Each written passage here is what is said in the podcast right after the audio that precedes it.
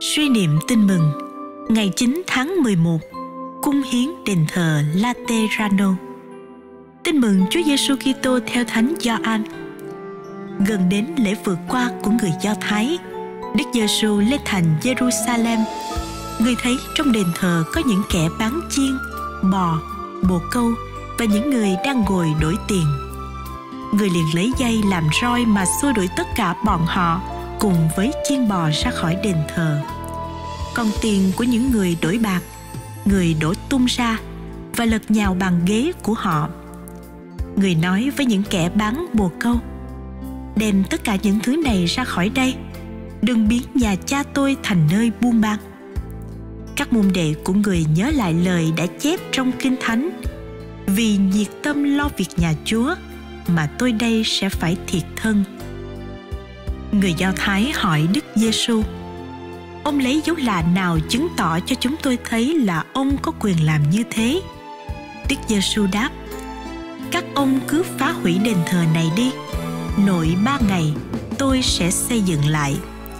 Người Do Thái nói: Đền thờ này phải mất 46 năm mới xây xong. Thế mà nội trong ba ngày ông xây lại được sao? Nhưng đền thờ Đức Giêsu muốn nói ở đây chính là thân thể người. Vậy, khi người từ cõi chết trỗi dậy, các môn đệ nhớ lại người đã nói điều đó. Họ tin vào Kinh Thánh và lời Đức Giêsu đã nói. Suy niệm Sứ điệp Thân thể Đức Kitô phục sinh là nơi Thiên Chúa hiện diện và tỏ mình cho mọi người mỗi người Kitô hữu cũng phải trở thành một đền thờ xứng đáng cho Thiên Chúa ngự. Cầu nguyện Lạy Chúa Giêsu, con tạ ơn Chúa đã ban cho giáo xứ chúng con có được một ngôi thánh đường để hàng ngày chúng con đến hiệp thông với nhau trong lời kinh, trong tiếng nguyện cầu, nhất là cử hành thánh lễ. Lời Chúa hôm nay còn mặc khải cho con biết chính thân thể phục sinh của Chúa là đền thờ mới. Đền thờ đích thực là nơi thờ phụng Thiên Chúa trong thần khí và sự thật. Nhờ lòng tin vào Chúa, nhờ hiệp nhất với Chúa qua bí tích rửa tội, mỗi người Kitô hữu cũng là một ngôi đền thờ của Chúa.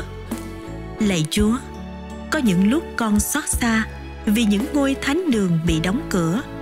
Con tiếc xót vì những ngôi thánh đường bị biến thành nhà kho, khách sạn còn đền thờ Chúa nơi chính bản thân mình con lại bỏ hoang.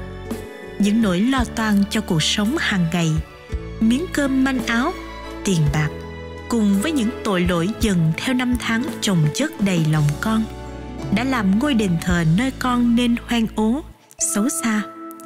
Lạy Chúa, xin Chúa thanh tẩy và giúp con vứt bỏ những gì làm xấu xa đền thờ Chúa nơi tâm hồn con xin ơn thánh hóa tưới gội và trang điểm cho con nên xứng đáng đón Chúa trong bí tích thánh thể. Xin cho con biết ẩn mình nơi Chúa để tâm hồn được trong sạch, bình an và hạnh phúc. Amen. Ghi nhớ, người có ý nói đền thờ là thân thể người.